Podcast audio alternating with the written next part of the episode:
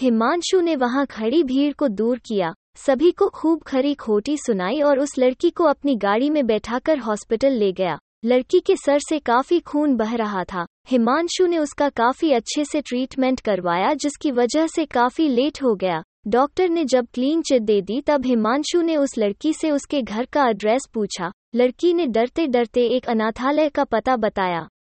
हिमांशु ने बिना देर किए उस लड़की के लिए जूस और दवाइयाँ खरीदी और उसे लेकर चल दिया। लड़की को देखकर ही पता चल रहा था कि वो काफ़ी गरीब है, पर अनाथ भी थी। इस बात से हिमांशु किसी गहरी सोच में पड़ गया। जब अनाथालय पहुँचा तो वहाँ का मंजर ही दूसरा था। अनाथालय का गेट बंद हो चुका था। दस बजे के बाद नहीं खुलता चाहे कोई भी बाहर छूट गया हो। हिमांशु में हंगामा करना ठीक नहीं समझा।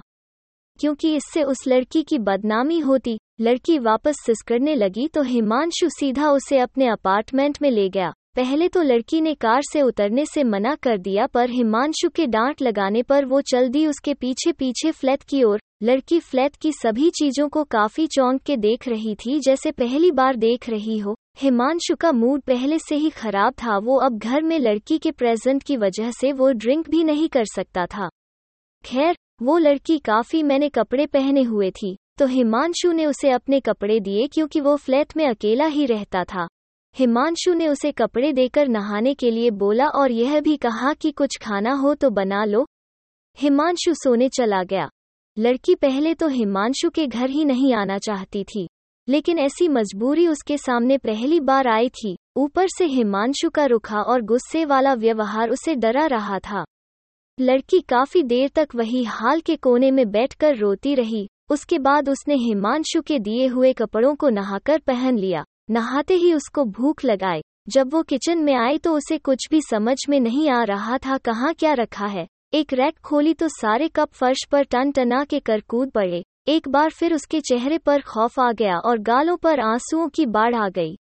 शोर सुनकर हिमांशु भी भागकर वहाँ गया। कोने में बैठकर वो लड़की रो रही थी।